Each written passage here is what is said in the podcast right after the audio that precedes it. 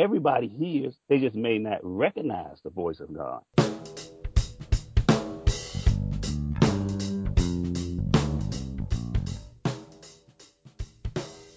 Hi, I'd like to welcome you to our show. I'm your host, Praying Medic. We're talking about life as a child of God and all things related to His kingdom. Thanks for joining us. If you're a new listener to the show, you can find articles and books and other resources on my website, www.prayingmedic.com. Now let's jump into this week's show.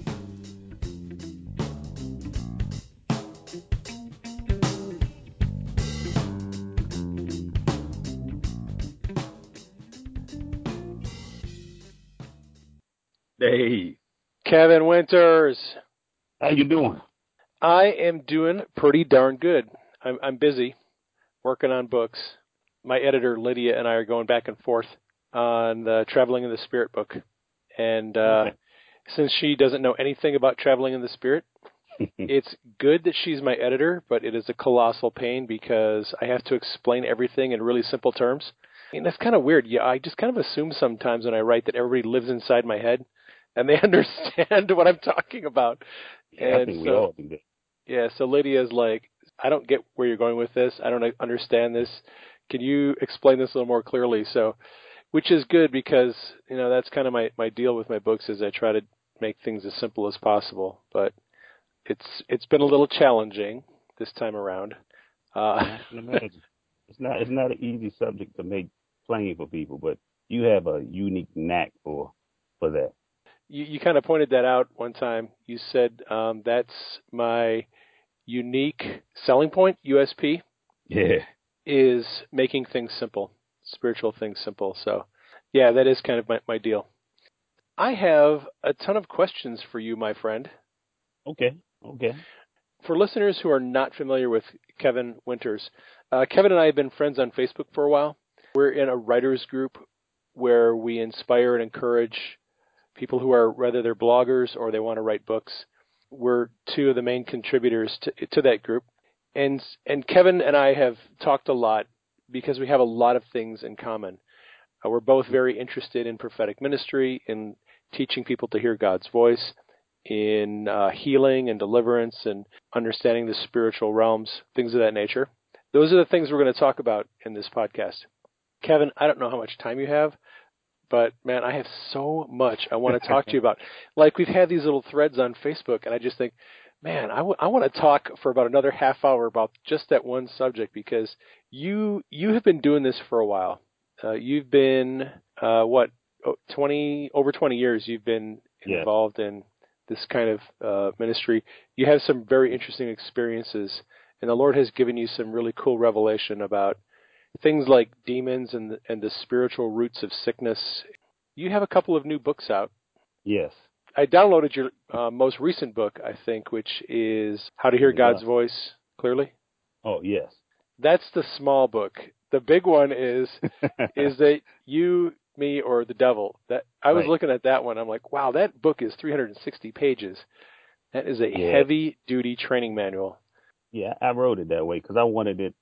I wanted to cover as much as I could because I really would like for people to to sit down and not. You know, when you write a small book, sometimes people have a temptation to just run right through it, and then they don't go back. So I like having something that they can go back to over and over again because I actually go back to it myself over and over again, and I wrote it. So I, I have to do that myself with my own books because I teach on so many different subjects. When I want to do a teaching on something I haven't taught on in a while, I will sometimes have to go back to a chapter on a book I wrote and refresh my memory. You, when you were young, you met an evangelist. He was a young evangelist, and he was speaking to God back and forth at this meeting where people were getting knocked over in the spirit. And at that time, you didn't actually Mhm. understand the whole concept of a personal God who talks to people. Can you tell us a little bit about that day when you met that guy and how that changed your, your mind? Th- that was an interesting day because uh, I had grown up in this church, and when I was there, it was when I grew up there, it was 300 people, and now it's up to about 11,000 people. But at the time, it was about 2,000 people, and the Okay. pastor there is was trad- traditional Baptist, and that's what it's always been. So, you know, I didn't know anything about this stuff. I didn't know about speaking in tongues. I didn't know. I didn't know anything. Uh, I had never seen any of that before. So um, when he came that night, it started with my pastor. He met my pastor. My pastor was saying he didn't believe in that. He put his hand on my pastor's shoulder and he was out in the parking lot. he So- put his hand on your pastor's shoulder, and your pastor went down. he went out of the parking lot. And so he brings this guy to the church. And at first we thought nothing of it, you know, but he started with the day service and he started ministry, he preached, and then at the end he ministered in, in, in the gifts and things. And we just thought, I thought, man, my pastor is, is going shady. He brought this fake guy in here. this guy take our money. This is what this is about. so you thought And this so- guy was like from the other, from the evil side or something? Something. Yeah, I, I didn't know. I didn't think it was the devil. I just thought it wasn't real. Okay. And it wasn't until later that night when he came back to do another service. Now, I didn't think it was real, but I thought it was fascinating. So I came back that night. And I'm looking, and I have a friend standing next to me, and he falls up against the door he says, Three, 13 people been healed from sinuses. And my friend falls up against the door. So I turn to him and say, Man, what's wrong with you? And he said, Kevin, uh, this guy just, when he said that, something pushed me up against the door and I felt like a vacuum and my sinuses has been cleaned. So I said, okay, there's something's going on here. But at the end of the service, you know, this evangelist had been traveling with Morris Cerullo and, and been all around the world and he never got to come back twice. And so he said, you know, I, I never get to come back twice.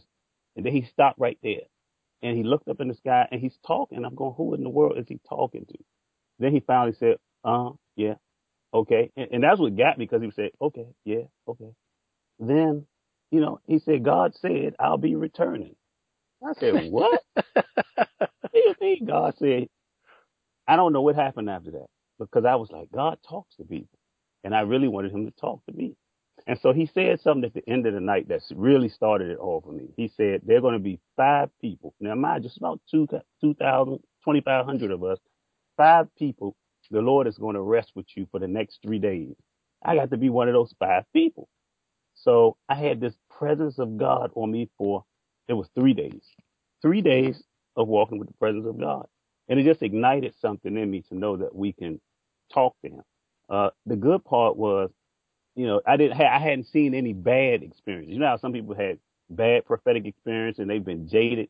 And so they're Right. really jaded by the whole thing. Right. You get a bad experience. You get a, someone is operating on the wrong spirit, and you get hurt or wounded or whatever, and it kind of leaves a bad taste in your mouth.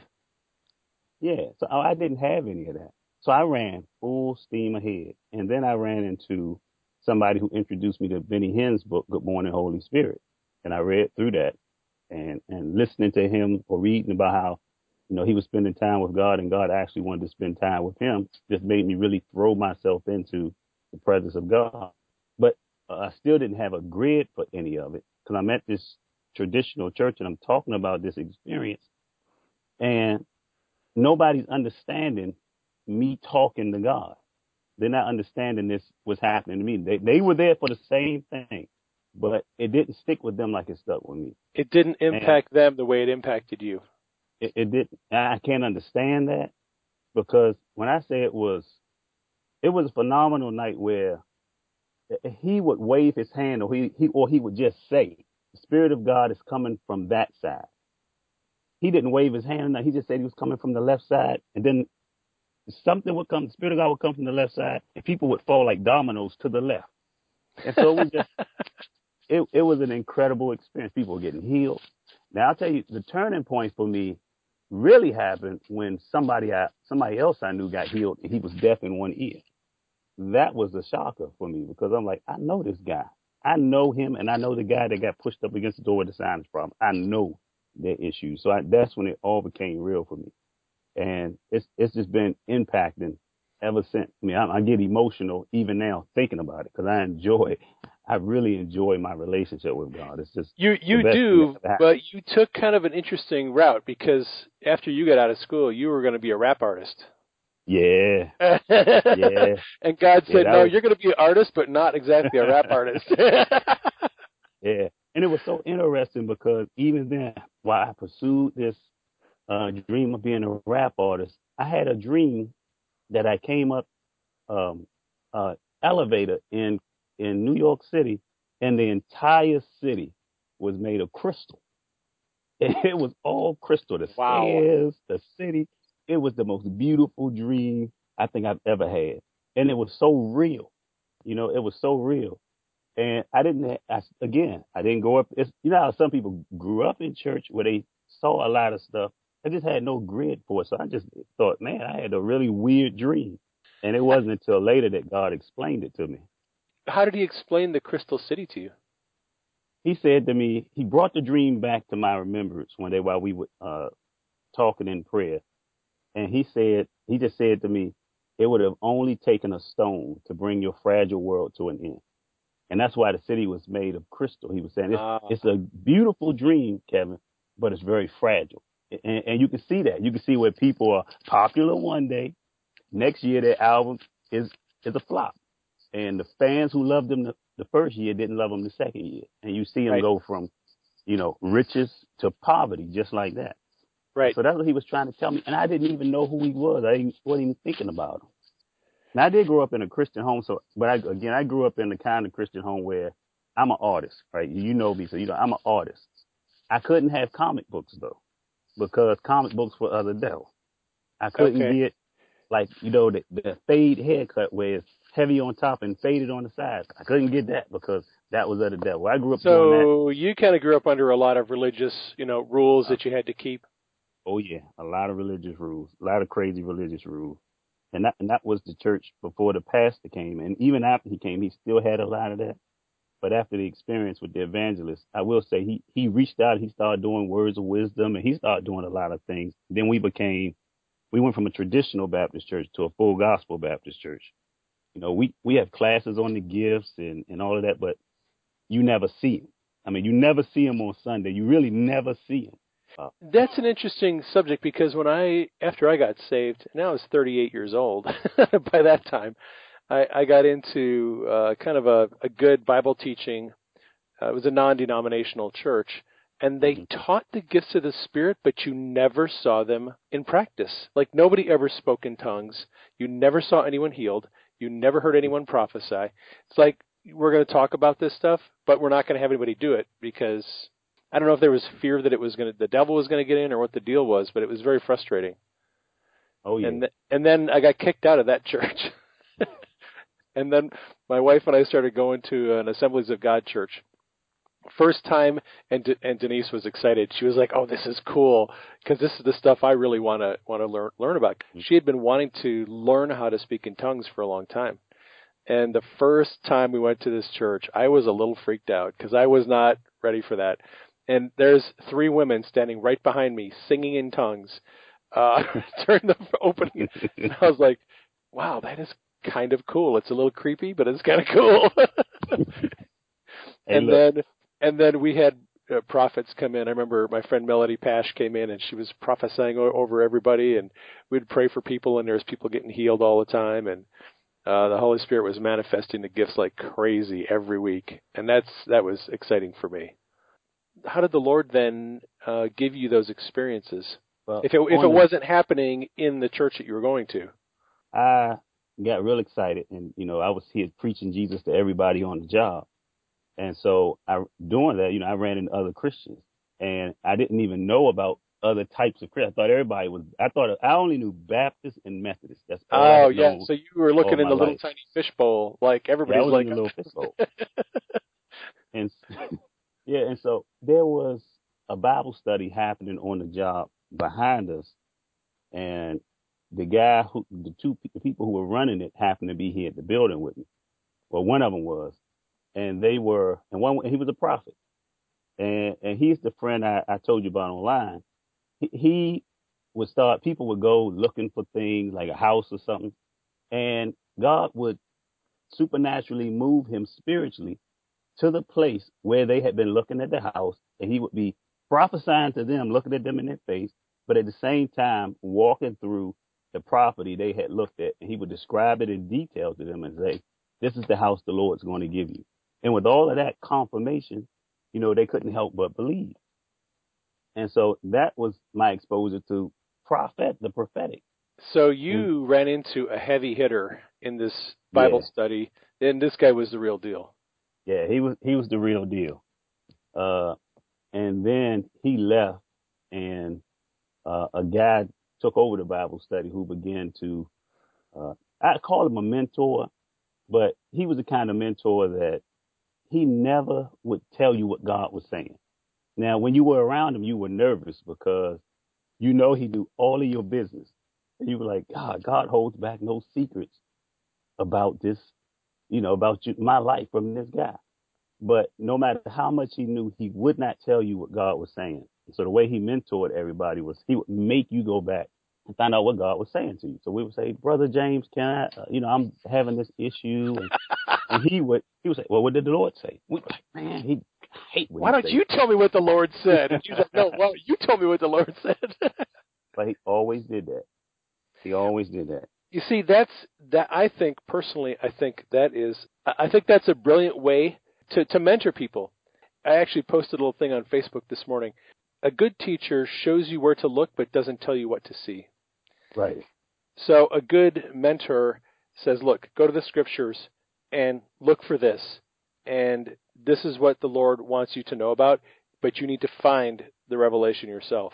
I get people who come to me, you know, what is the Lord saying about my life? And I'm like, well, have you asked the Holy Spirit what he wants to tell you. And they're like, well, I don't really hear the voice of God very well. And I'm like, that's a problem. That's the Be- problem. Because you can't really, you shouldn't live your life expecting the man of God or the woman of God to tell you everything the Lord is saying about your life. You have to eventually learn how to do it yourself.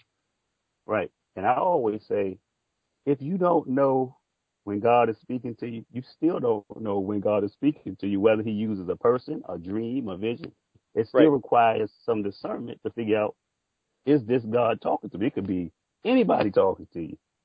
Um, right. And so I always try to point them back to let's let's get to the the root of this. Is maybe we need to sit down and let's figure out how you can hear God because you're hearing God, and that's the thing, and you know this too. Everybody hears, they just may not recognize the voice of God. Yes. For those of you who've read my book, uh, Hearing God's Voice Made Simple, I'm just going to tell you straight mm-hmm. up, I am not nearly as gifted or as developed in my gift of hearing God as Kevin is. And if you think my book is a good book, read Kevin's books because you're going to learn a lot more about actually hearing God in his books than you will in mine. My books are very broad. Like I talk about how God speaks through art, how God speaks through music, how he speaks through film, things of that nature. But I hmm. don't go very much in depth on the actual relational aspects of connecting with the Holy Spirit, getting confirmation, getting verification of what you're hearing, all that stuff. Your teaching is really, really good on those aspects. You. you know where that came from? That same prophet that God first introduced me. Now he was helping me learn at one point, and here we are in the Bible study. We're all watching. We're all in awe of him because he's operating. You know, I had never seen it before, and this Bible study had people that were charismatic and Protestant. So some of them were just as new to this as me. Okay. And then God's, you know, I'm seeking God in my prayer time and I'm having experiences and I start hearing God clearly. And so I come back to the Bible study. Now I'm sharing things where the attention shifts because he was sharing things that were, you know, like prophecy is really like a sign. So, you know, you, you'll preach and then the signs will follow. And so he was using his signs as his lead. And God was giving me revelation on things for how to live. And it was always somebody in the room who was saying, Hey, that that was for me. I was just studying that this morning. And so then I started having my own visions and dreams. And I don't know if he got jealous or, or what it was, but he started treating me differently. And one day I was joking with him about some strange thing I heard, and I knew it was the, the enemy. And he turned to me with a sharp finger and he turned to me and just pointed at me real harshly and said, You need to watch who you're listening to. And that day began the rest of my life because from that point forward, I struggled with doubt. I mean, I really struggled with is this, that's where the book title comes from. Is this God, me, or the devil? God is this right. you, me, or the devil? I read that in the intro to the book. Now, mm-hmm. what I'm what I would like to know about that particular instance was, do you think that that was him trying to sow seeds of doubt, or was he actually discerning that you were hearing the devil and you weren't hearing God correctly? Uh, I think it was a little bit of both because he knew that I was hearing correctly, but it was the way he said it. It wasn't loving. It wasn't, you know, you can identify God by the expression. And so it wasn't loving. And then uh, things after that, he would always harass me. Like he would say he couldn't leave his job because I was holding him back because I didn't get to the place he wanted. So he was doing stuff. Then he started doing. So I had those kind Really? of crazy prophetic. Yeah, Oh, that's those kind of crazy prophetic experiences uh, with him where he became tried to be a domineering prophet. So I know about that where you had this there's one that thinks they are you know your end all be all and you can't do anything without them. and that's unfortunate because I mean, you and I both know one of the big issues in church leadership right now is control. hmm People want to be in control. They want to have the center of attention. They want to be on the platform. And a lot of leaders are really interested in sort of micromanaging people's lives. Yep. They really are. And Yeah. when you run into a gifted leader who is like that, it's unfortunate. So you must have had a, a, a short-term relationship with this prophet then, because things started to deteriorate. It sounds like. It started to go a little south, but we always remained friends because I was young and impressed. I was like 21 at the time, so I didn't, and he was like 49 or something like that. But when he finally left town, we left on good terms. We we did we never allowed it to. You know, I wasn't going to let it mess up my relationship with God, and he wasn't going to let it mess up. But he just he started to struggle with other areas of his life, and like I go into the book later, I talk about there was an experience where we're praying and I see demons on the counter and God shows me who they're going to start with first, second, and third and how they're going to open doors for each one. And that's how he taught me about warfare and how they strategize. And so the first thing they did was they opened a door to a woman who started lusting for him. And so that kind of messed up our relationship too because the woman started lusting for him and he didn't fall into sin with her, but he didn't he didn't reject her advances, and it led to a lot of gossip, and You know, yeah, he like let it go too far. Yeah. he let it go too, and it was actually the cause. The Bible study went from 20 people to about five because of that e- event, and eventually Wow. there was no Bible study. So So the enemy Uh, kind of uh, got what he wanted, which was got what he wanted. to shut that Bible study down. He got what he wanted. Yeah, he got what he wanted, and that was a sad day. It was a good day for my mentor because my mentor picked up with it, and then I branched off and started my own Bible study uh, Uh-huh. the job. So the enemy didn't completely get what he wanted. Didn't get everything he wanted. People Sometimes you cut down a tree and then the apples fall and they spread seeds and more trees grow up. Yeah, so he didn't get everything he wanted, That's cool. but we ended on good terms. Yeah. On good terms. You believe everyone can hear God's voice. I believe everyone. I- I'm certain that everyone can hear God's voice. We all have spiritual senses. Like we all have physical ears that hear. hmm We have spiritual ears that hear. We have physical eyes. We have spiritual eyes. Yeah, and you know what God has taught me is, you know, we're hearing and seeing things all the time, but people don't know what's happening. And so, uh, one of the main receptors, and what he this last couple of years, he's really been just dealing with me more about the mind, more about the mind, and pay attention to your mind and imagination and things that are happening there. But people hear hear things all the time, but they just don't realize what they're listening to. And so that's why I talk about, like I have a chapter in that book where I talk about, about the mind and its role and how it relates to the spirit and, and the whole, whole nine, because people are always hearing. I'll never forget, this is one of the ways God really taught me how to pay attention is there, I struggled with procrastination on the job. And it was getting on my nerves because I wanted to overcome it. But I kept, number one, the job was born.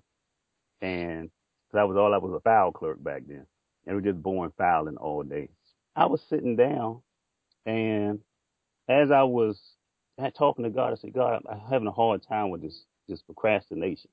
And he said, next time it happens, I want you to be quiet and just listen to your thoughts. And so I said, okay. So I'm sitting at my desk and I'm about to get up to do some work. And then I hear, I hear, you can do that later. and I was like, who is that? So people are hearing like that all the time, Dave. They're hearing, ooh, don't she look good? I'll never forget. I was looking out the window one day. I'm married. I'm happily married. And Yep. I look out the window and I hear, here comes your girlfriend. That ain't my girlfriend. But these spontaneous thoughts that we ignore, this is this is the main way the enemy gets a lot of people. So they're hearing all the time. And the way you increase the volume in that hearing is all you got to do is pay attention to it, and the volume increases. Right. Uh, exactly. Now you're yeah. getting into the meat of hearing those spiritual voices. Mhm. Whichever voice you pay attention to, there's like a little volume knob that turns it up Mhm. more and more or turns it down if you don't pay attention to it. Yep. So people are hearing, and that's what I try to help people understand, especially when I deal with warfare, is they're hearing all the time. They just don't know who they're hearing. So that's why I focus a lot on discernment, because once you start discerning them, you can hear them, you can hear them clearly, Yep. and even in knowing what's keeping you back or holding you back. When I first started seeing in the spirit, I saw them all day long. I mean, I saw them walking down the hall. They were around people. They were on the job. You saw demons all over the place. I saw them um, everywhere. They're they're like everywhere. They're like I've come to the place now where it's absolutely natural that all of these other beings are around. It's just natural. Dude, so, if if people could actually see in the spirit all the angels and demons that are walking around, it's like superimposing another world full of It spiritual beings. As many people as you see, there's as many angels and demons out there walking Yep. around, doing their thing, trying to torment people, trying to bring healing, trying to bring messages from God. It's like there's this other reality and all these spiritual beings are doing this stuff. And like when you hear those little voices, like, mhm. yeah, doesn't she look good? Or, hey, you know, you wouldn't you like to go get drunk after work or whatever? You don't think you hear the voice, you hear the thought, and you Mm. think, where did that come from? yeah, you but- think that, but people never put it together that I'm hearing somebody else. And so I, Yeah. the other thing I tell people is, you know, it says, uh, God didn't give us a spirit of fear, but of love, power, and a sound mind. So I looked up sound mind because all these years I always thought it was meant I'm, I have a, I'm not crazy, but the Greek word means uh, to sound mind means self control. So I was like, oh, that's interesting, which means there's a link between controlling yourself and your mind. And so once I began to understand that, I started realizing I have control of myself. That includes my thoughts. The thoughts that I can't control, those are not my thoughts. And you know, when you hear from God, it's the same way. Okay, so this is a question people ask me all the time. How do I know if it's the devil or if it's God or if it's me? And I'm saying, like what you said there, you have self control. Your mm-hmm. mind, will, and emotions and your thoughts. You have control over those things. Sometimes we don't understand, like we have this thought and go, well, did that come from some, somewhere outside of me or was it my own thought? Well, like you said, if you have control over it, it's an internal thought. If I start to think about, you know, I'm hungry, I should make some bacon and eggs. That's a, if I can make that thought go away that quickly and think about something else, I'm going to think about, you know, going out and washing my car. Thoughts you have control over are thoughts that are internal. hmm Thoughts that arise spontaneously out of nowhere that you did not consciously think about or Mhm. that when you, you can't change them, those are external thoughts. They're either Right. angels or demons or God or some other spirit being. Because self control, Self control. anything you have, piece. right, it's a huge piece of the puzzle for people, and they don't, a lot of people don't understand what self control really looks like. Man, that might be the, the the problem that they don't know what self control looks like because sometimes I struggle with you know it's it's not your thought. You know, did you think it? Did you not think it? But you know, like it, I hear because when I'm talking to God, it's it's that's that's a, a lot of the ways I have no control over Him because He's a person. Every Right. angel's a person. Every demon's a person, and we can't control any of them. When God starts a conversation, I mean, you can turn down the volume knob and Mhm. tune him out, but you can't change what he's going to say. Yep, you can't change what he's going to say. And Jeremiah finds that out, right? Jeremiah says, "I don't want to do this no more. I'm not going to. I'm not going to do any more preaching for you." And then He said, I can't because the word is like fire shut up in my bones. So he was like, I can't make him go away. I'm, Right. I don't want to do it no more. But, and so even when I tell people about when you want to know if it's God, one of the big ways that don't, don't be so pressed to give it. Just walk away. It'll come again. He won't leave you alone. and you know what I mean. I He'll know what you mean. Dream after dream, He'll Oh man, person after person. I, I don't want to get too much into politics, but I decided last year that if the Lord was going to speak to me about politics, I was going to be open to those conversations. Mhm. And boy, has he been speaking to me about politics.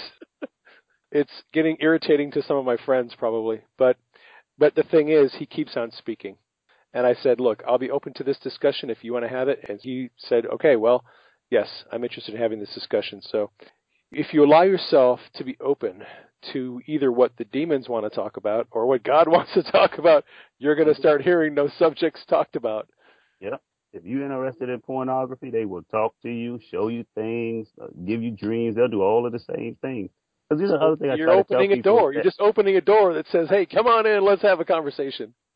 Yeah, 'cause I try to tell people the the principles of the spiritual realm are the principles of the spiritual realm. I think one of the mistakes the church makes is they say, "Well, this is God and this is the devil." The devil wouldn't do it that way, but he but he does. They're just principles of the Principles spiritual realm. of the spiritual realm. Exactly. Why you can hear anything.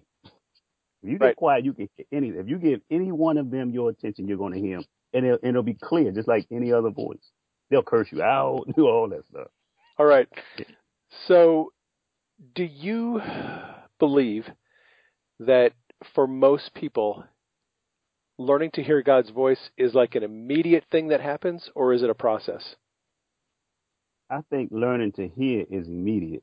I think learning to discern is the process. Okay. I think that's that's where most people struggle um, because it takes it takes time to become confident. Then I try I tell people, God is a person just like you, and even though it seems like just because God says something you're going to trust Him, you, you really don't. You have to learn how to trust God, and that's something Trust, that trust has to be earned in every is. relationship. even with him. And people don't Oh, like yeah. to believe that. But you can look at Israel coming out.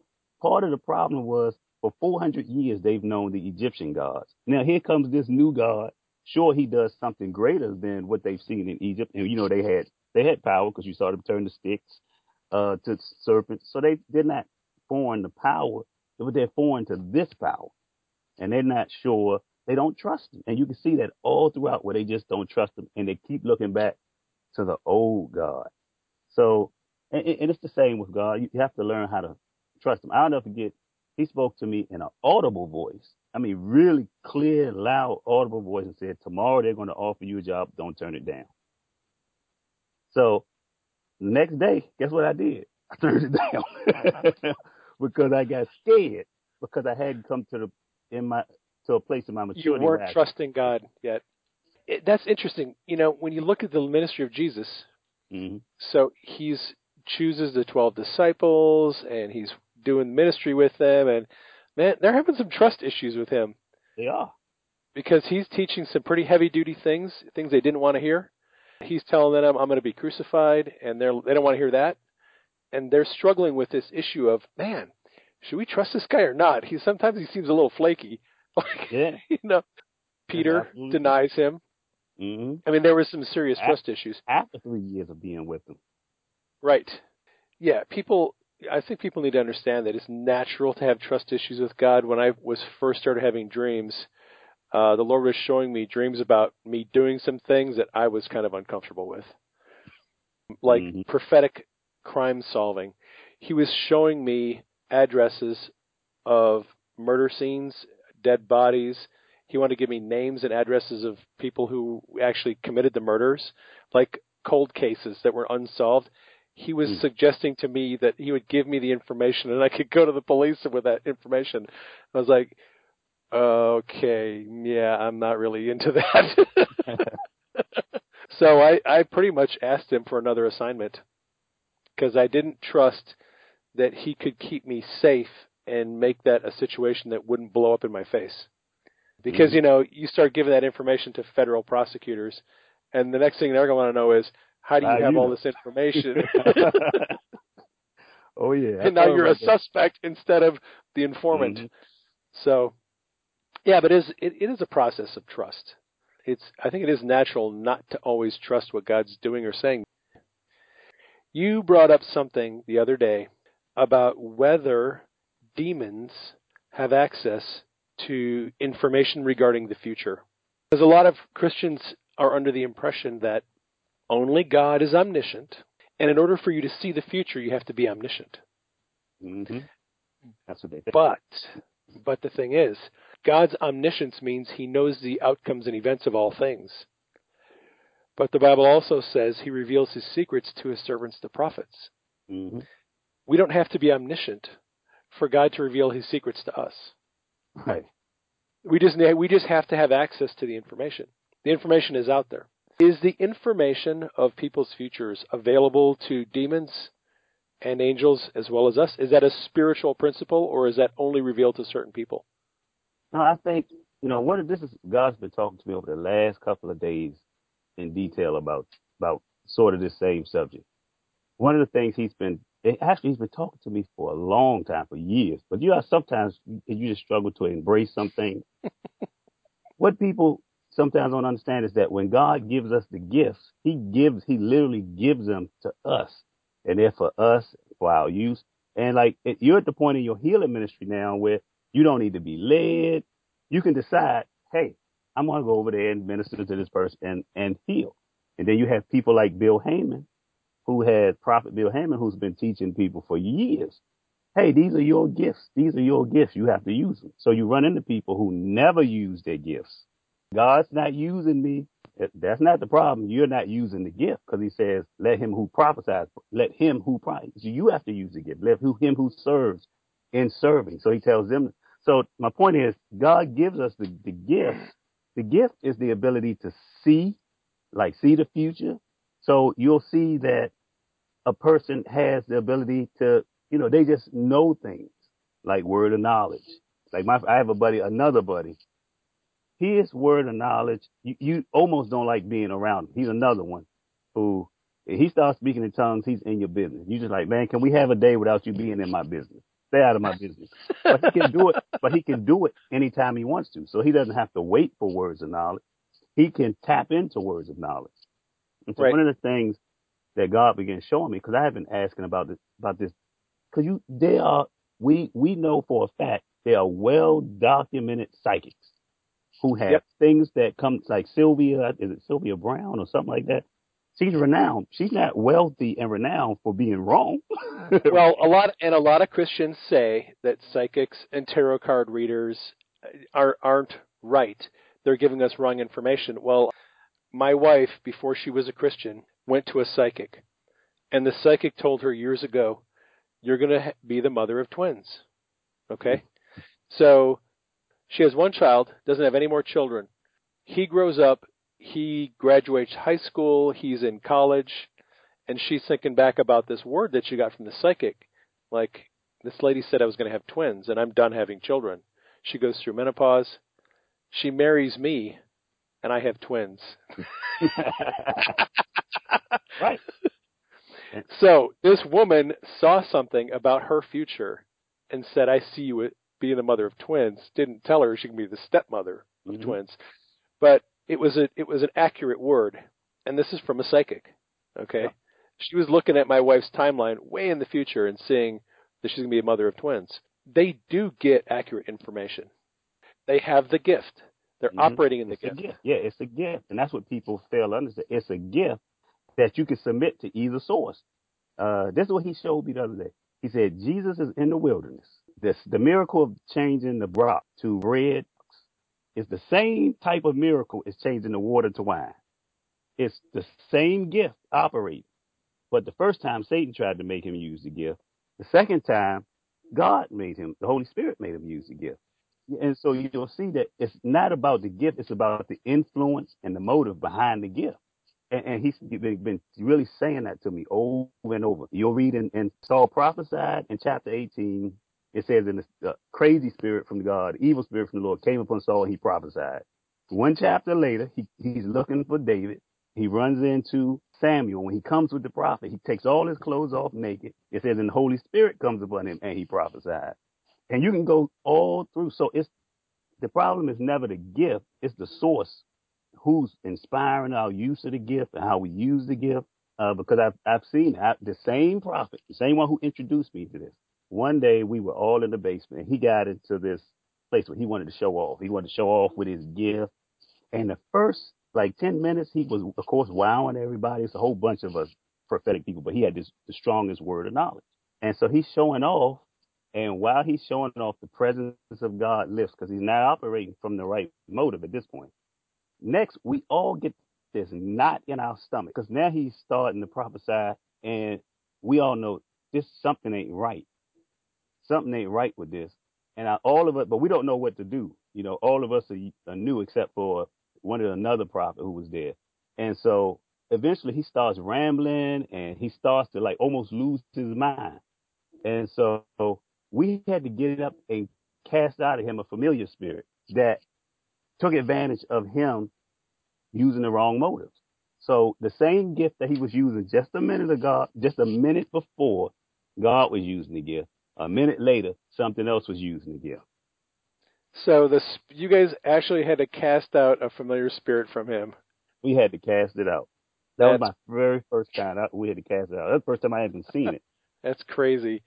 I would like to say I've never experienced that kind of thing, but I, I have experienced that kind of thing where very gifted prophetic people had the wrong motive, mm-hmm. and because they had the had the wrong motive, it made them susceptible to the, a different spirit, and it's never good when that happens. Right, but their gifts will still operate, and that's what throw people off because they still see the gift operate. I know a, a lady, a prophet told her, "You're going to be my wife." Now, she was already married, but she went with him anyway. They got into this illicit affair. So uh, it's possible. So that's why that's why my my focus, and this is one of the things I love about about God is He knows how to bring pictures together. I believe in community. I believe in partnering with people and working with people because God gives everybody a part. And one thing He said to me one day, He shows me a vision of a of a circle and he said, This is what my people think wholeness looks like. He said, But wholeness really looks like this to me. And he shows me a puzzle piece. And what he pointed out to me about the puzzle piece was there were some parts that were obvious strengths and other parts where you had deficiencies, you had weaknesses. He said, This is where my strength is made perfect in weakness. He said, But the other reason that I make people this way is so that they can partner with other people. And so you'll see where people have similar passions but slightly different right? So you'll see my one of my biggest things is discernment. Like I can talk about discerning, discernment, and I've wrestled with demons and fought with demons and seen demons. I've had plenty of experiences with that. And so what God allows me to do is come alongside and add my part. And so that's why even with uh with your book, I recommended your book, Mark Virkler's book, uh Michael Van Vlymen's book. I've I've put those in the back of my book as other resources because I realize that everything God gives us is meant to be a companion to something else. And anytime people isolate their one gift, then they have one little perspective. And you've seen people, they'll, they'll try to be, you know, they'll try to dominate one section of, of truth and they won't, they're not open to anybody else's truth because they think that God has given them everything. I'd like to say that doesn't happen, but it, it does happen. It's, you know, whether it's prophetic teaching or healing, mm-hmm. there are some ministers who want people to think they have all the answers. They've got it all figured out. You just need to take my course, take my lessons, and don't worry about what everybody else is teaching. Mm-hmm. You know, this is all you really need to know. And uh, that is a dangerous agenda. Uh, you know, the Lord gave me that one dream. It was a very powerful dream about how ministry works, like healing. I had this dream where I was way in the future and I was working as a divine healer and I would show up for work and I would literally take out a file of somebody I was going to pray for who needed healing. Uh, the Lord would show me certain things about them in uh, visions and mm-hmm. I would pray as I was led by the visions and my prayers would be recorded and become a permanent part of their record. Then they would go to another person and receive prayer and that person would pray in a completely different way the prayers would be recorded and would become a part of their record. they would go to four different people, and when they were done with receiving healing prayer from four different people who prayed four different ways, they would be healed. And in the dream, everybody was always healed, but they had to go to four different people. Mm-hmm. And all that symbolizes to me is the idea that none of us have the whole picture. We're Yeah. just little pieces of the puzzle. And, you know, people come to me and say, well, I, I can't get healed. And I'm thinking, well, you know, it's a complex puzzle. I can, is- it is. I, I can maybe give you one piece of the puzzle, but you might need to go to Steve Harmon for another piece. You might Mhm. need to go to somebody else for another piece. And it's, it's a process. and it makes us value. You know, one of the problems we have in the church is people don't value each other. It's because it's hard to value somebody when you think you're a circle. But when you make, when you know you look more like a puzzle piece, and you have areas of weakness. It's easy for you to allow other people to come along who complement your weaknesses, and that's what we, what people really struggle with. So, like, I'm still a part of the evangelical church. They're they're a little further along, but they're still not. And so I was going to, you know, I was going to go to a, a charismatic church, and I was, I'm going to go to the charismatic church. And God said, No, I want you to stay right here.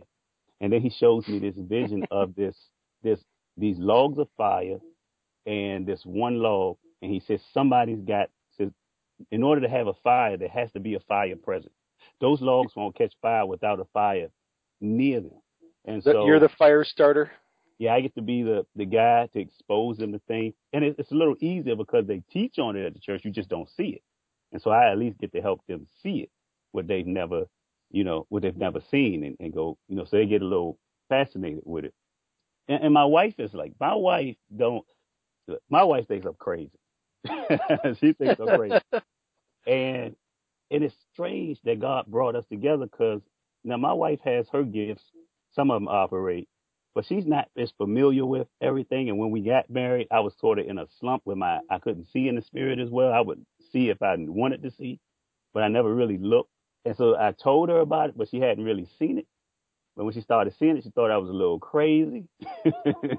but to be, she helps to balance me because, you know, when you live in the supernatural all the time, you just look at life from the supernatural point of view. Like if I want something, I know I could get it from God. I know how to use faith and get it from God. And so for a long time, I wouldn't buy any clothes. I would go in the same clothes until they got worn out. And then I would say, God, I need clothes.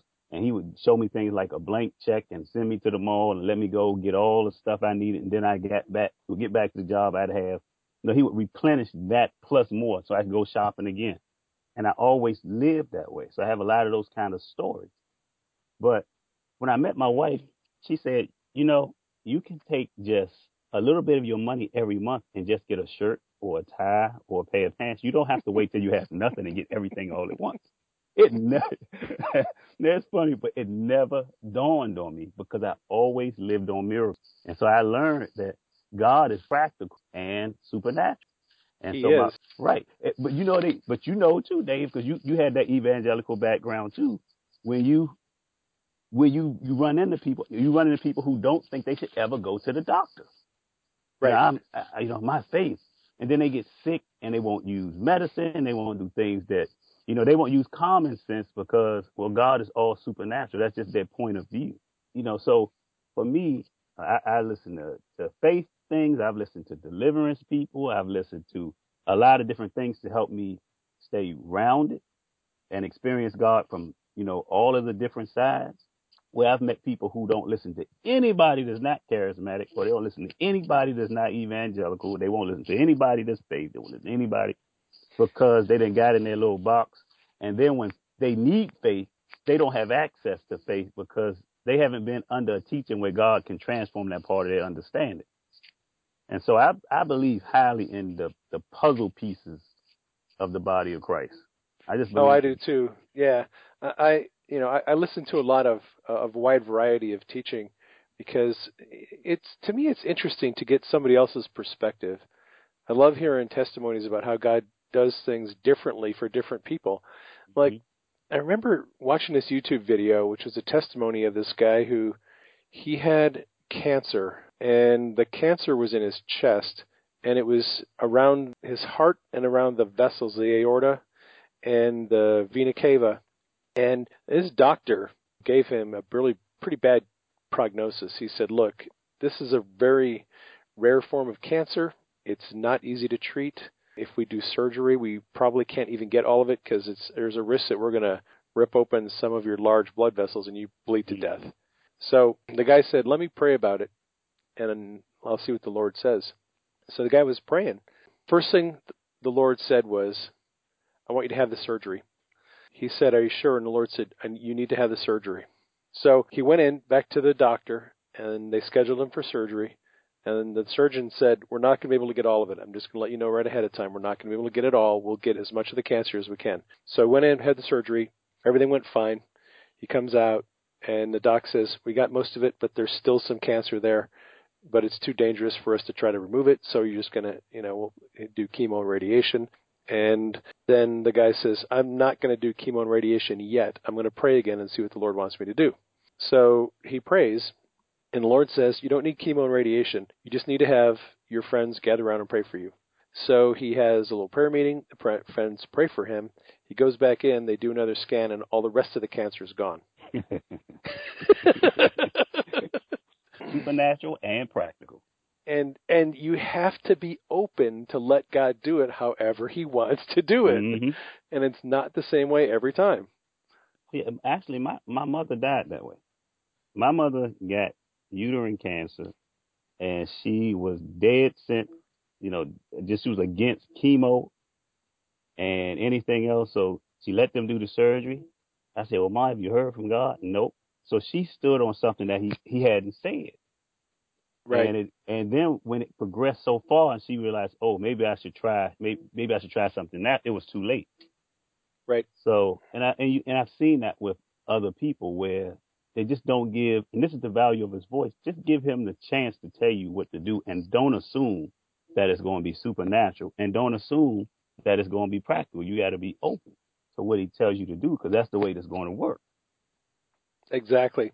Yeah, I mean if you're if you're in the the charismatic Pentecostal church, it's real easy to just assume God's going to supernaturally send some angel down who's going to give you a new lung or a new heart transplant or something mm-hmm. like that. Where whereas God may actually have a different plan and and you need to like you said give him a chance to speak to you and tell you what he wants to do. I mean, what did Jesus say? I only do what I see the Father doing. Mm-hmm. Well, how do you know? You have to ask. You have to ask. You have to ask didn't say I only do what I assume the Father wants me to do. yep. We we kind of assume sometimes. We do that a lot of times, and so I, I've gotten to the place where I've gotten much better with, you know, I've gotten to the place where I trust him, and I've seen him do enough things where I just I trust him. But it took some time, and it took me failing, and sometimes I still fail, but I trust him more than I ever have, and so you know I'm at peace all the time. I walk around in peace all the time. I'm just You know, that's that's the thing that gosh, I hope the people who struggle with getting beat up by Satan and their life is a mess and they lost their job and they lost their home and they got divorced. If your life is falling apart, I really want you to hear what Kevin is saying because I I live from the same place. Like, look, I've been divorced. I lost my kids. They moved out of state. I was under investigations from my fire department got fired, getting arrested. People don't understand. They think I've just had this wonderful, blessed life. No, I have been through hell on earth uh, for about seven years. But wow. in all of those things that I went through, what the Lord was doing was He was teaching me how to trust Him. If you allow God to do that work in you, and if you allow Him to put you through some trials and tests, you'll come out the other side of it a person who has peace in every single circumstance. Yeah. And and you're the you're that kind of guy. I know you are. You have peace. You do yeah. not get rattled about things that happen. But you know, the, the thing is, what people don't realize is when we talk about the voice of God, when you get rattled, you only make it harder to hear. You only make it harder to hear him because now your emotions are everywhere. And instead of having one voice, you got a whole bunch of voices in your head. You got voices of worry, you got fear, you got all of this stuff happening. As soon as you start to fear, mm-hmm. you open the door for the demons to start talking to you. Yep. And they are going to start talking. They're going to start telling everything that could happen and what should happen. And so what's not going to happen, and Yep. how your life is going to crater after this, and everyone's going to leave you. You ain't going to have no friends. You're not going to have any money because God really doesn't care about you. Because if He did, He Mhm. wouldn't be letting this happen. They'll do, they'll do all of that. And so that's why coming to that place, like even with um witchcraft, like people get all worried. Satan is doing witchcraft. Oh, which is just like in our area now we have this group because some of the Christians have started little Christian programs in the schools, and so now the Satanists have decided, well, if the Christians can have little after school program, so can we. And so they're trying that. And everybody's just all up in arms and oh, what are we gonna do? I said, y'all, we don't have to worry. That's like bringing, you know, y'all bringing the, the need to us because this is where we get to show them the difference between God. You know, people won't know the difference if, if, if it's always only Christians. You'll, you'll never know the difference. You have to have exposure to both. Or, or even It- when it comes to the voice of God, if you only, only hear God, you'll never know the difference between him and, and the others. One of the greatest moments in Elijah's life was the showdown with the prophets of Baal. Yes. I think that's like a biblical. I mean, that's legendary. That story. it's like, okay, bring it. Let's have a little contest here. You know what God said to me one day, and it was interesting. You know, when everybody was just worried about witchcraft, He said, "I swooped down on the spoils." He said, "I'm not worried about it because I swooped down on the spoils." And I was like, "What are you talking about?" He said, "Well, Simon was doing witchcraft when Philip came along. He had already prepped the the air for the supernatural, and so they were already open to the supernatural when Philip got there." And so what was interesting is as he was telling me this, this guy comes into the office and he has this knee problem. And I thought initially, you know, I was like, man, I'm at work. I'm gonna pray for this guy on the job, but this guy don't know me like that. And when I said, "Can I pray for your knee?" He threw his knee out so fast that it shocked me because I was I was expecting him to be. But you know, afterward, you know what he told me? He said, "Oh, because I have an uncle who does is a martial artist and he uses chi power and he uses Reiki healing. And so Right. Because he was already open to the supernatural, it made my job easier. Where you and you notice too, you run into some people, you ask, can you pray for them, and they get all, they cringe up and like, well, what you gonna do? And that's because they've never experienced the supernatural. And so I don't, Right. I don't worry about what Satan does because whatever he, it's not like he's operating without God knowing what he's doing. There's a counter plan in place. he does have a counter plan, and I'll tell you, the people I've been surprised. I've walked into nursing homes and hospitals and saw nurses limping around with bad knees. And one time I went to this nursing home and I saw this nurse. She had a wrist immobilizer on, hmm and uh, we dropped off our patient and uh, got signatures and stuff. And I walked over to her and said, "Hey, what's up with your wrist? Carpal tunnel? Is it tendonitis?" She says, "I don't know. I had an MRI and they really couldn't find anything, but she had a lot of pain and inflammation and soreness through her wrist joint and up into her thumb." So I said, "Hey, can I pray for you?" And she said, uh, "Yeah, that'd be great." So uh, I had her put out her her hand and we were talking, and she was at a Reiki meeting the night before, actually. I wanted to ask her, okay, so if you're doing Reiki, how come you're not healed? but I, I didn't want to go there. I didn't want to insult her. But the thing was, because she was doing energy healing, she was open to the supernatural. She Right. believed in healing. She believed in the power. She just, you know, is using a different source. And so mm-hmm. when her wrist got completely healed and the thumb and everything was great, she was like, "This is so awesome, man!" I'll tell you, the glory showed up, and she started rocking back and forth. And a nurse walks by and looks at us, and like, we're just having a little moment here. Don't pay any attention to us. but it was cool because she was open to the supernatural already. So if people are into whether it's Wiccan or witchcraft or whatever it is, at least they know that there is supernatural power out there. You can have a dialogue with those people. Better than you can with the Christians. You can because if you're one of the, if you're like a Baptist who just doesn't believe in the gifts of the Mhm. Spirit, you don't believe in miracles, you're totally closed mind. You can't do anything with that person. You can't do anything with them. And I've run into them. And so I've come to a pre- I've come to the place, you know, I don't panic at every little thing Satan does because I think that people have made Satan like the little God. It's like there's God and then there's Satan God. Like they're equals. Like he's equally as evil as God is good, but he's not. He, he's just an angel. yeah, he's just an angel. He's just an angel who convinced a, a bunch of other angels. And I always said, man, I always say to them when they come running, trying to harass me, so I say, don't be mad at me. Y'all the dummies who followed him. I don't know what he said to y'all to get y'all all to fall down and do something as dumb as what you did. So don't come in here mad at me. I want to talk about another subject that you were talking about on Facebook the other day. Okay. You were studying martial arts, hmm and you ran into this guy who could make his body immovable. Yes. Okay, so tell me about that because that was an interesting story. Well, you know, martial arts is most people don't realize when you get to black belt, that's really the start of it. So they don't teach you the really deep stuff until you get to the black belt. And my father's a black belt. He's been a, martial art instructor. all right, So that's why I've always had this interest in, and fascination in martial arts. And and but some of the things they teach you are uh, how to capture what they call chi power and how to use it. So there's a guy on YouTube who can actually use it, you know, to start fires with his hands and do all kinds of things. So I knew that going in. Uh, I started out with my kids taking martial arts, and since I had to be there for two hours with them, I said I might as well join the class. So I joined the class, and then I find out that you know my my instructor has been a lot of spent a lot of time in Asia. He's actually appointed over a new martial arts that is new to Korea. It's their uh, hand-to-hand combat military. It's special forces martial arts. That's the other thing that attracted me to it. Is special forces martial arts being taught to regular people in America. And he was the grand master of this delegated to America. He happened to live around the corner from me.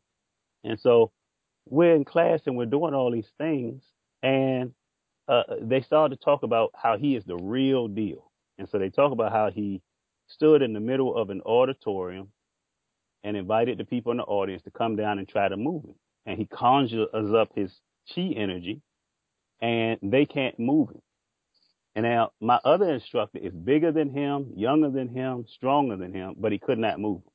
And so I was like, oh, that's interesting. So, so I, I didn't think about it at the time. I was I wasn't in a backslidden state at the time. I just wasn't really pursuing anything regarding ministry. Had neglected the gifts and let them go dormant and, and all that kind of stuff. So yeah, he he could do that. He could he could, but they teach that in martial arts. And a lot of people don't realize that you start climbing up in those second, third, fourth, fifth, they start teaching you the occult part of it. They of course they don't call it the occult part of it, but it actually is. And so I got exposed to it, you know, really early on, like in high school. Uh, I wanted to be a ninja, so I studied some ninjutsu. And so in ninjutsu, you you do learn. Uh, like we had a buddy that would he he called it pulling your it's called pulling the spirit out of a person. So you would focus on the person and then you would make this pulling movement. And so he would do this and people would be running and collapse to the ground.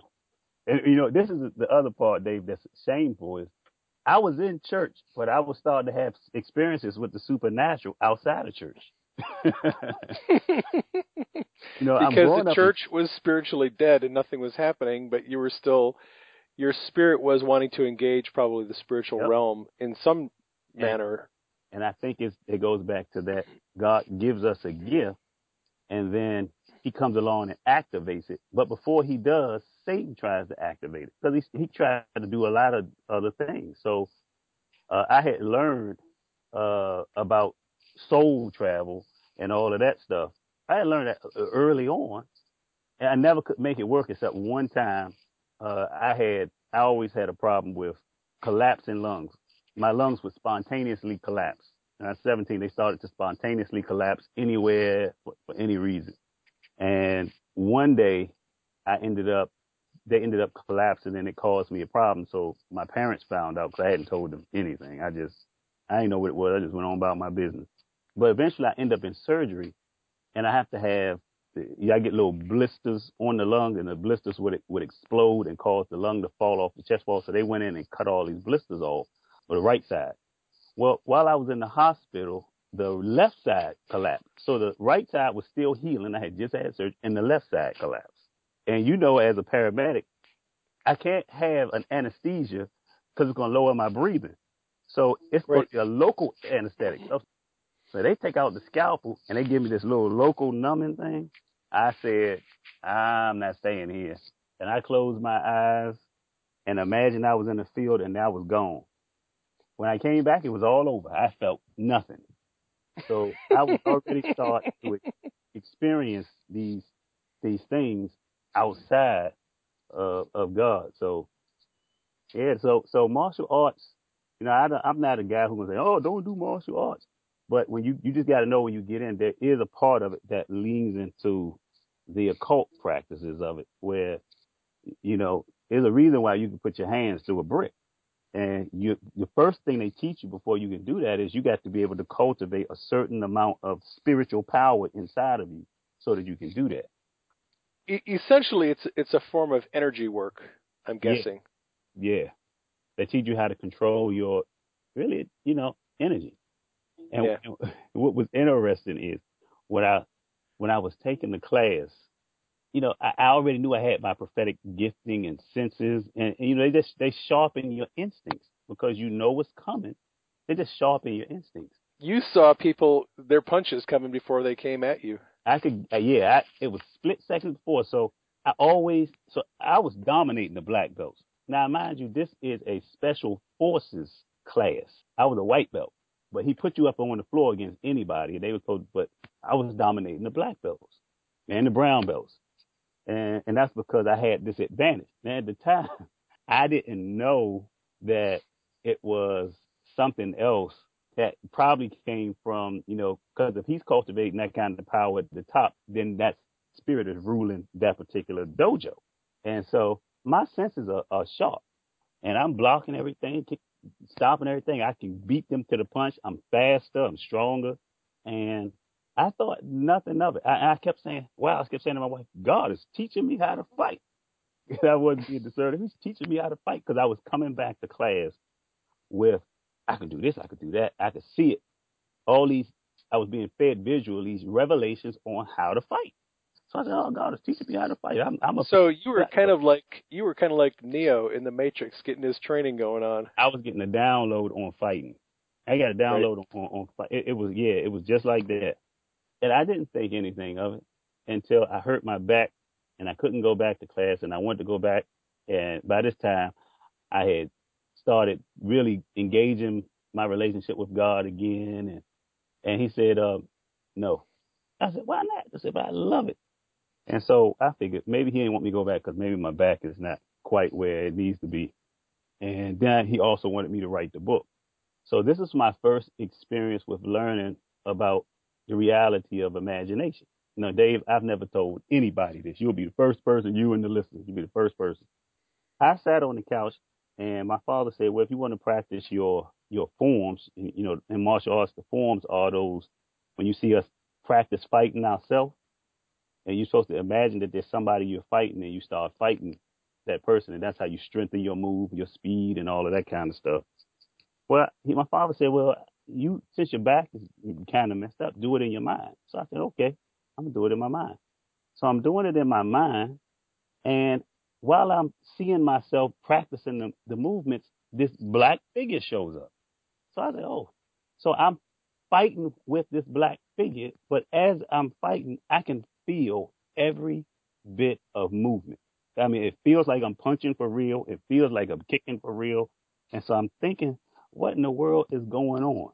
So I said, oh, I'm just fighting with the creature and practicing my moves and, and I'm still strengthening my revelation and learning how to fight. Ooh, I can do that. Oh, that was a great move. Man, it wasn't long after, it's like a, a so two weeks after, I'm sitting on the couch and I feel something on my head. So I was like, what is that on my head? I said, there's a spirit here and he's on my head. So I said, I'm going to fight it. And so I imagined myself fighting with this, this being. And again, bam, he shows up. But again, I'm noticing it feels really real. It feels like I'm kicking, I'm punching. But the kicker for me at this time, I'm still thinking, well, this is just, just imagination. And until I realized I couldn't control him. and he was winning, and he was beating me up. he was no longer partnering with me to teach me. He was kicking my butt. So I finally won, and I laid back on the couch in just amazement, like, what is happening? And when I laid back, I was I was as tired and sore. Every place he hit me, I was sore on my body. My neck was sore from where he had jammed my neck. Everything was sore. And I slept for like 12 hours. I was so tired after that. Now, my normal night of sleep is five to six hours. I, my wife couldn't figure out why I was so sleepy.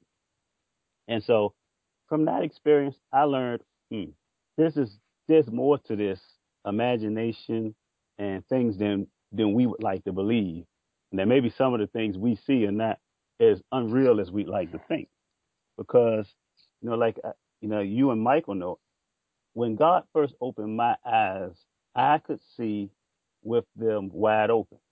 So I came home one night from, uh, and for that was the first time I saw a, per, a demon cast out of a person. That freaked me out. And it was at the same church. This time it was another guy came in.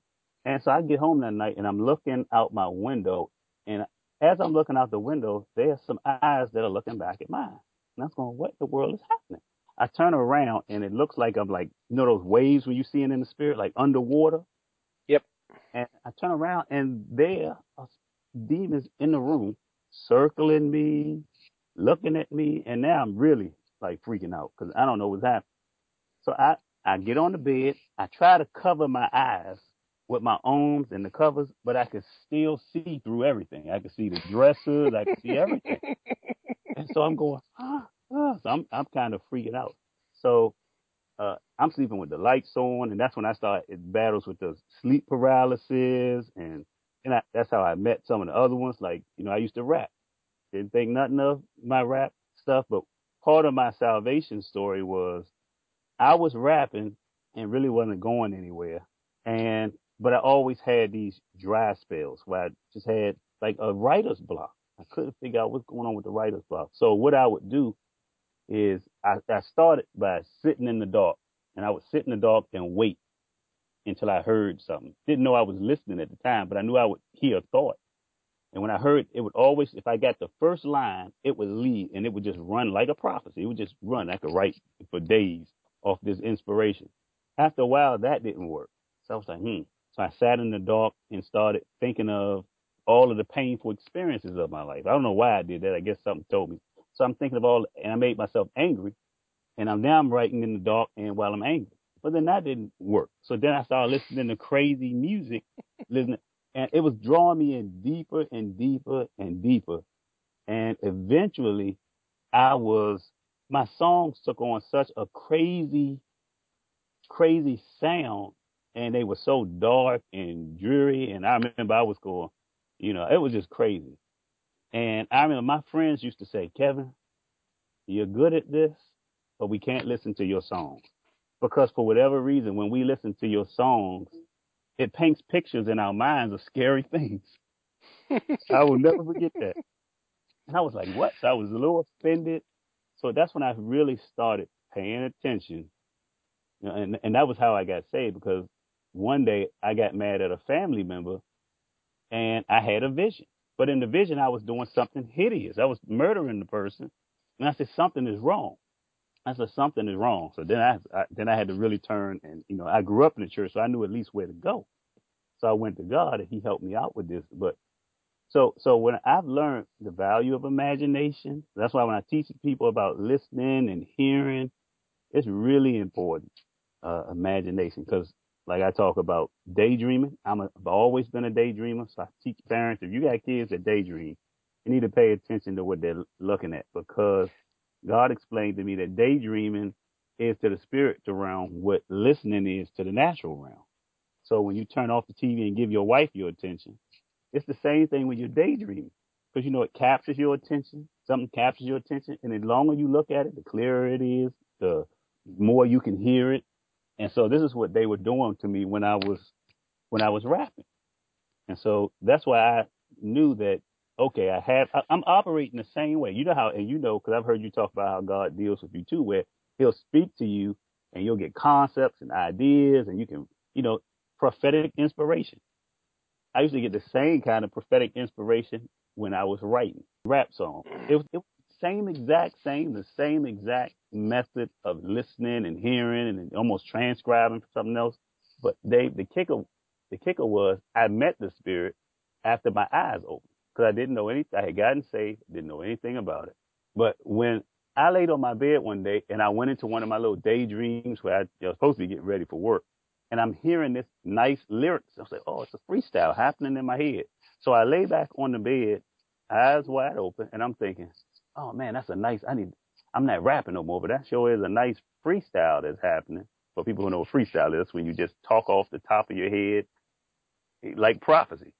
So I, I'm, and all of a sudden, I start to think, well, if I'm thinking, then where's this song coming from?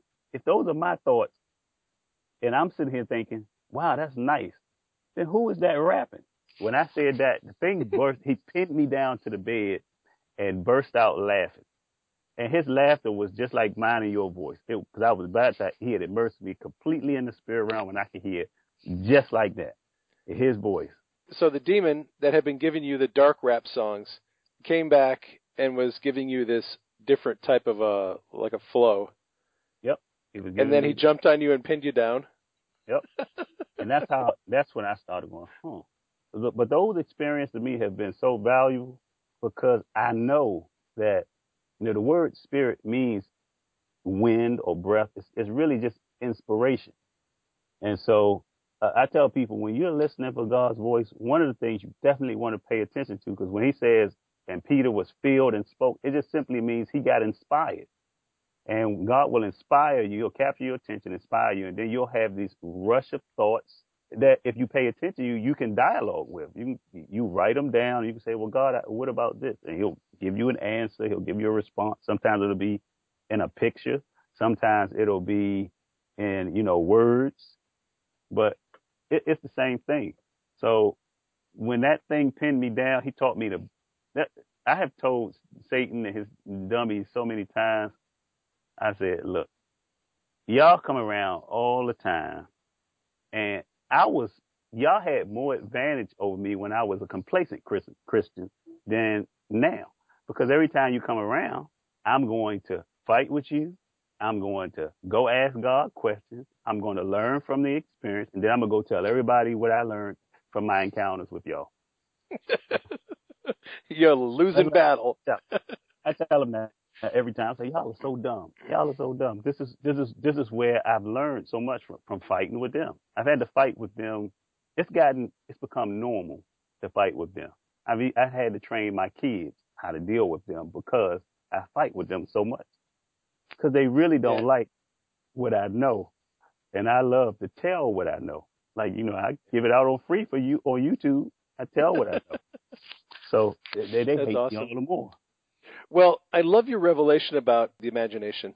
This is something that I think, man, if people could get a handle on the concept that we engage the spiritual realm through what most of us call our imagination. hmm If calling it the imagination is a stumbling block, then call it something else. It's your mind. It is your the spiritual gateway. It, it it's the doorway to the spiritual realm. As soon as you like you know because you talk to your kids about their daydreams. hmm Uh, you know, I was a daydreamer too when I was a kid. People told me don't daydream. You know, be did the same. serious. Get do your homework, do your things, and they were always encouraging you not to daydream.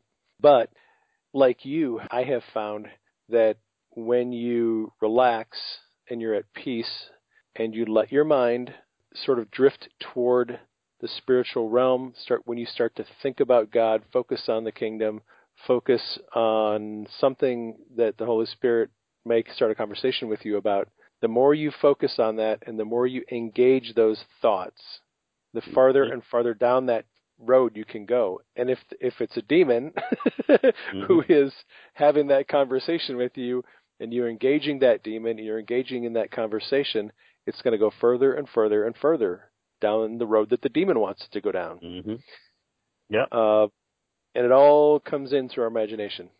it all does. You know, God said to me one day, I'm I'm listen. I like to listen to my Bible. I got like the dramatized version, and so I'm listening to it, and I'm noticing that every time somebody uh, gets ready to encounter God, that they'll fall asleep and have a dream. And God said, it's just a, just that close. It's a dream away, just an imagination away. And people don't. Yep. realize It's just an imagination away. If I could tell you how many times I've had some crazy experiences in the ambulance between calls, well, literally at like two o'clock in the afternoon, we just clear a hospital, drop off a patient, we get in the ambulance. I'm getting a little tired. I close my eyes, and bam, I'm asleep for like two minutes, but I will be totally in the spiritual realm, doing Yep. something, engaging some angel or some demon, or the presence of God just comes over me, and I'm getting caught up into the heaven doing something. Like it's the the the spiritual world is that close It's that to close. what you're doing. people never ask why does God say so much about the mind? Like gird up the loins of your mind. He gives you the helmet of salvation. Why does He say so much about it? And why He tell us to transform it? It's really very important in our relationship with God. And and if we're not careful with how we handle it, that that's when we get in trouble. So I, I try to stress to people. I say, look, God has a mind. Demons have a mind. Angels have a mind. We have a mind. So God starts showing me this commonality in the scriptures where, as it relates to the voice of God, or at least as it relates to the mind. He was like, Kevin, you're really in both places at the same time. It's just a matter of what you choose to be aware of. He said, Yep. because your spirit has a mind. He said, I have a mind. Demons have a mind. Angels have a mind. And he shows me where uh, Samuel is raised, comes back. Remember the, the witch at Endor bring him back? Samuel has his mind with him. His body's on earth, but his mind has gone with his spirit. And so we're always there. We just have to know how to become aware of it. Yeah, one of the big verses that I that helps me understand that whole thing a lot is when Jesus said, "Be careful what you hear, and be Mhm. careful how you hear."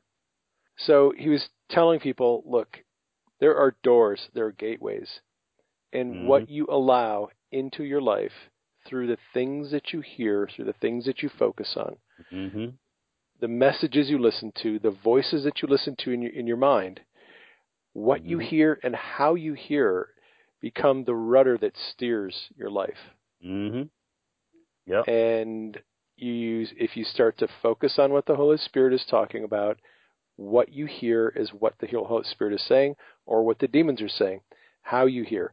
How do you listen? Do you listen actively? Do you listen passively? Do you engage the Holy Spirit when He's having a conversation with you? Do you engage the demons when they want to start speaking to you? The Mhm. way in which you listen to those voices really does kind of become the rudder and the direction that your life goes.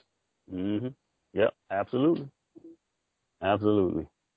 So, Kevin, I want to talk about one more thing, and then I'm going to probably let you go because we've been on here for a while. A, we I had, yeah, I know, I could too. We had a conversation a while back on Facebook about the spiritual causes of sickness Mhm. because the Lord was teaching you about how demons cause people to be sick. Mhm. And you had some interesting experiences with that. Can you talk a little bit about that? Sure. Um, well, because God talks to me about various things, and and I'm going to share it. I get so I understand what Paul says when he says because of the multitude of revelations, a demon was assigned to his life. So I get these these assignments where where they come after me uh, for things that God says. So He talks to me, and I get in trouble, especially if He talks to me about stuff with them, and I get in trouble. So what they had begun doing is every time He talks to me, they send sickness to the house. And I was like, man, what's going on? People keep getting sick in the house. So, and, what they were trying to do was jump from the kids to me, but they couldn't get to me. They kept trying, and and it wouldn't stay. And so I said, okay, I'm gonna have to start teaching these these children about how to resist. Still teaching them. They've gotten better. Uh, so that's where it started. But one of the things he began showing me is like Christians will say Christians can't have demons. But when you look at Jesus' ministry, he, except in Mary Magdalene's case, you see Jesus, he doesn't cast out spirits of fear. He doesn't cast out anger, malice, lust. He doesn't cast out those spirits. Now we know that they exist and we know we cast them out. And I think he didn't put that in there because he knew we would figure that part out, which we have. But the part that people generally miss is they don't look at the fact that all of Jesus' ministry in casting out demons, the majority of it was casting out demons that caused some kind of sickness. It was deafness. It was uh, seizures. Seizures. Right. It was it was always something sick. Uh, fever. Fever. Peter's mother right. had a fever. Yep. And and so I, I, but I couldn't argue that with anybody. I was like, man, you know, Christians will try to argue down about whether Christians can have a demon. And so one day I was reading Acts where Paul is carrying handkerchiefs from his body, and for the first time I saw where it says, it says, and handkerchiefs came from the from uh, Paul's body and were taken to the sick, and sickness. It says, and disease left them, and evil spirits went out of them. I said, well, hold on. That's two separate things, and they're both believing the same thing. Sick people. I said, there's a relationship here. And so then God really started talking because then he started showing me how all of these things related to the law. So when you look at the law, they are, uh, fever is, is one of the curses in the law. Uh, mental illness is one of the curses in the law. So you can see all of these different curses in the law. And then for the first time, I started noticing that every time Israel lost a battle, it was because of the curse of the law. So, you know, cause we read the Bible, we kind of separate things. It's like we isolate this experience, like with Achan, when at the city of Ai, we think, oh, well, he just stole the Babylon. He did what God told him not to do. And so, and took the, the stuff and hid it in his tent and he was covered in it. So, but when you go back to the law, God already tells you what's going to happen. And so what he did was directly related to that. And, and so the sicknesses and disease were related to that law. And so when Jesus comes on the scene, Jesus comes to the, to Israel at a time when they've been, they're under the curse of the law, which means they, they're under the curse of the law. And you can see that demons are involved in all of these curses. So God is explaining all of this to me. I've never thought about it before, never noticed that Jesus came during that period. You just think he just came to Israel during a time when they was under Roman rule, but you don't tie the fact that the reason they're, they're under Roman rule when he said, I will make you the, the bottom and not the top was because they had been disobedient and they were now living under this curse of the law. And, and, and you also see that because there are a lot of strange things that Jesus says that you'd be like, well, why would Jesus say that? He says to a man, go and sin no more lest a worse thing come upon you. He's like, well, why would Jesus say that? Because up until that point, Jesus hadn't died. And so this man was still subject to those curses in the law. And Jesus himself alludes to the fact that the problem in his life was direct, directly related to what he had done. Uh, then you'll see the disciples say, who was born blind, this man or his parents? And it seems like a strange question until you realize they're asking those questions because they're asking them in accordance with their law. They understood that if somebody was born blind or some sickness, it was because somebody had broken the law. it was all related to the law. Yeah, but I've heard preachers preach that and say, "Oh, they just made it seem, made light of it," and I did too until God started talking to me about this. And so then He starts to show me when Satan is comes at Job all of the things he did to Job were in the curses of the law. His children were attacked. His land was attacked. And, and on the other side of that, all of the things that Job experiences are because he had been faithful and obedient. And God says, you'll have, you, your children will be blessed. You'll be multiplied. You know, everything will be blessed. And so the, the so are you, are you referring to the curses and blessings in Deuteronomy? Right. Okay. Right. You can you can see those in Job. You can see both of them in Job. So God is teaching me, had been teaching me all of this so that I could make this stance. Because when Paul says we have been redeemed from the curse of the law, they understood what that meant. The church doesn't understand what that means. we just think, well, we just God just threw away the law. But he literally removes the power of the curse of the law. Well, one of the things that God began showing me was Satan had a job. And so you'll see an evil spirit went out from the Lord. You see passages like, and it seems strange. Why would an evil spirit go out from the Lord? That is until you go to Revelations and he says, well, you have no more job here, Satan. The blood has resolved this issue and you no longer have a job. He has no job because he can't enforce a law that is now dead. And so now he's just here kind of running around rampant. And so he doesn't literally have any right to this. So God said he don't have any legal right. He's operating outside of his right. And look, I was I read your your uh, court of heaven dream, and I said God is telling him the same thing. Because when you're in your court of heaven dream, you talk about going before the judge, and you ask for the books to be open, and because the, you're you're going into it because the demon thinks he has a right. Well, there's Right. nothing there's nothing in the books because Jesus has resolved it, so he really doesn't have a right. He doesn't have a right.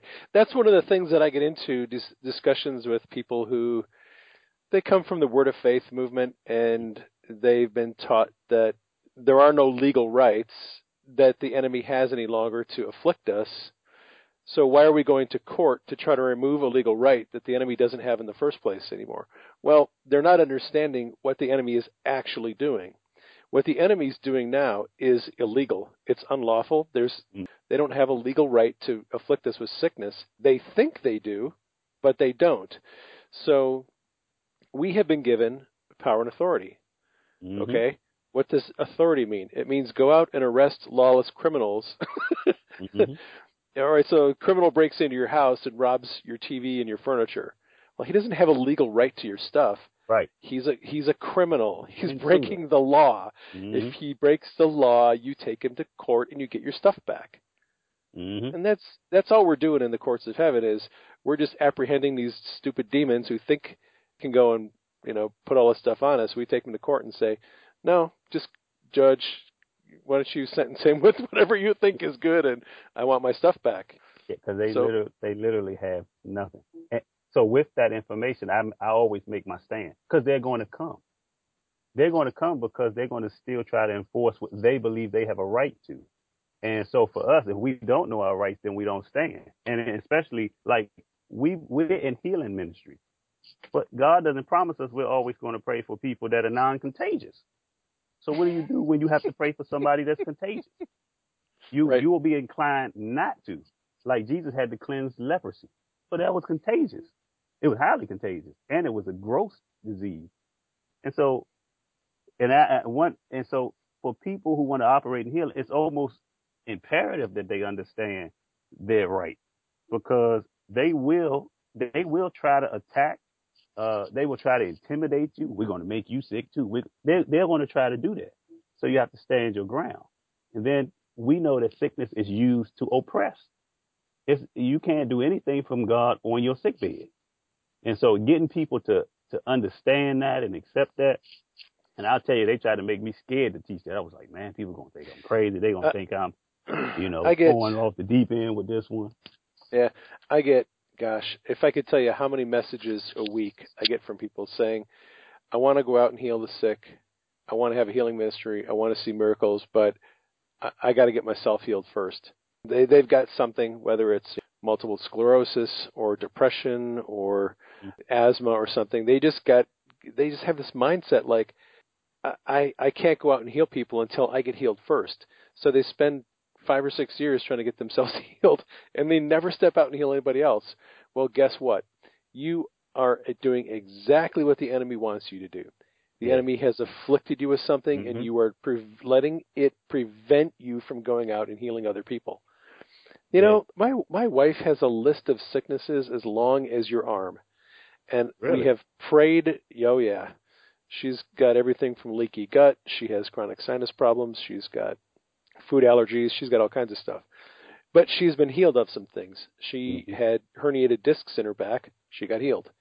She had a torn rotator cuff and a frozen shoulder. She got healed. So we're we're doing warfare. We're getting her healed of things, you know, one at a time. But Okay. none of that stuff stops her from praying for people to be healed. Mm-hmm.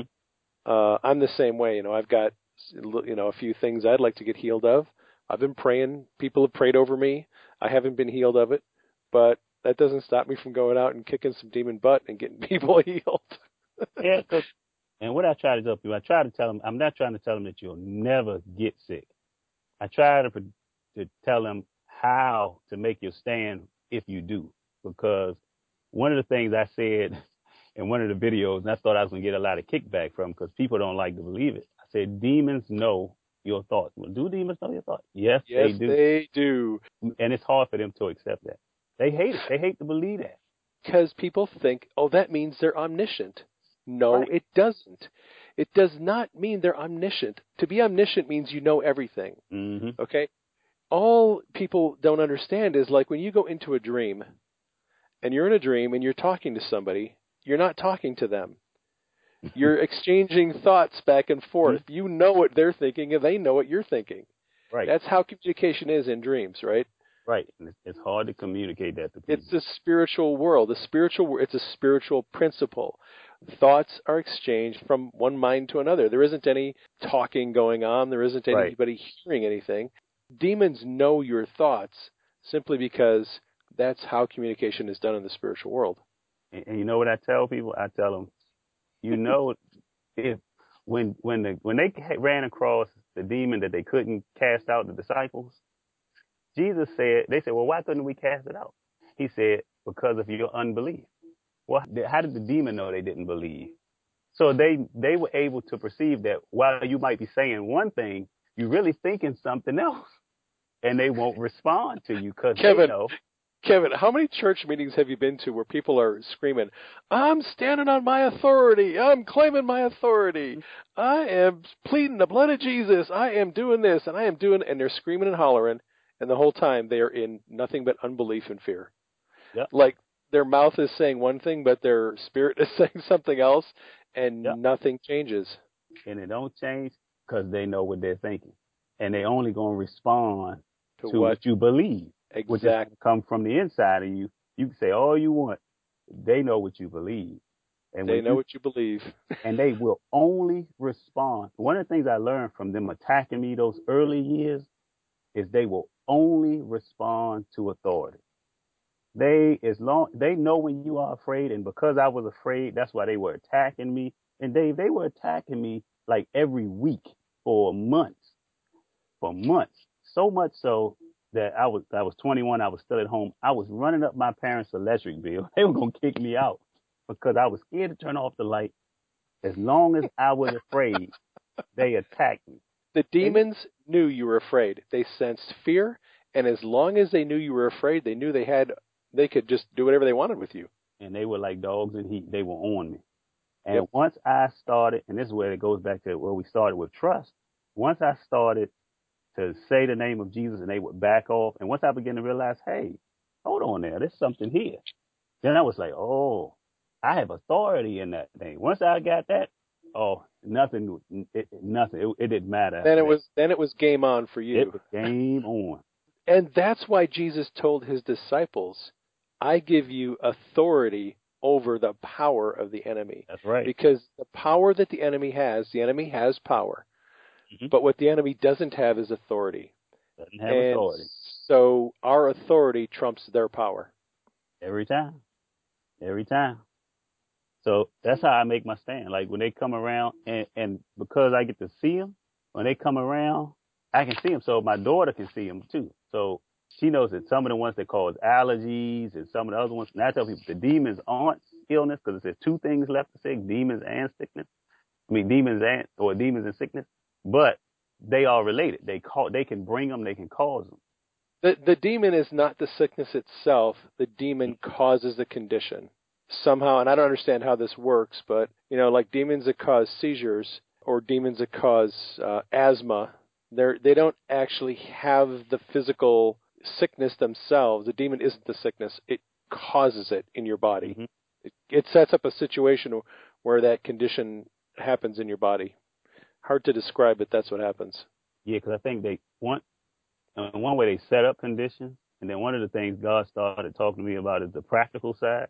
It's like when I hurt my back, I legitimately hurt my back, and when I was taking my karate, it, it was a legitimate injury, and I strengthened it and did the exercises and got it all together.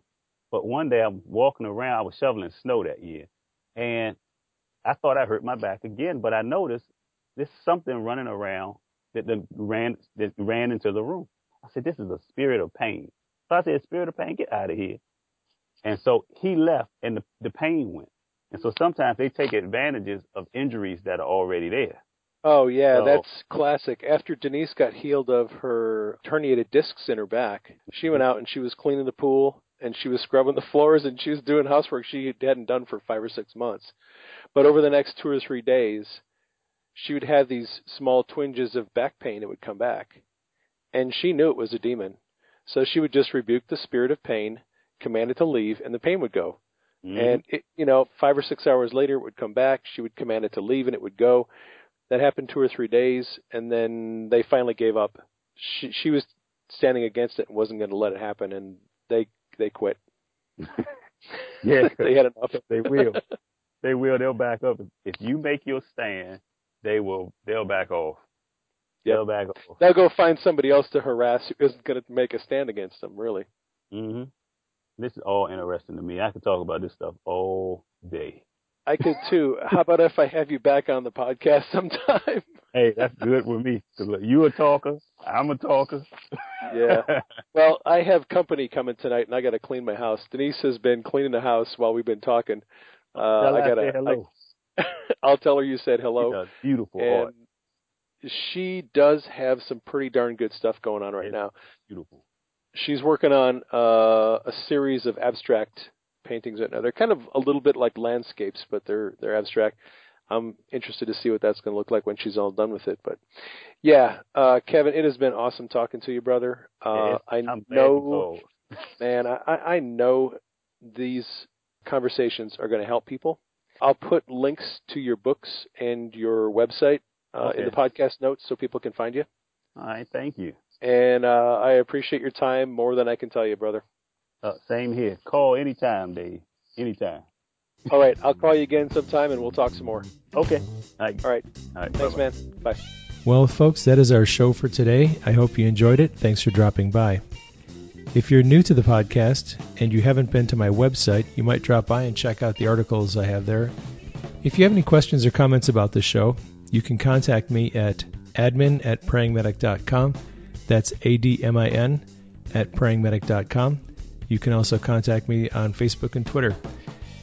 I'd like to thank you again for dropping by. Hope you enjoyed the show.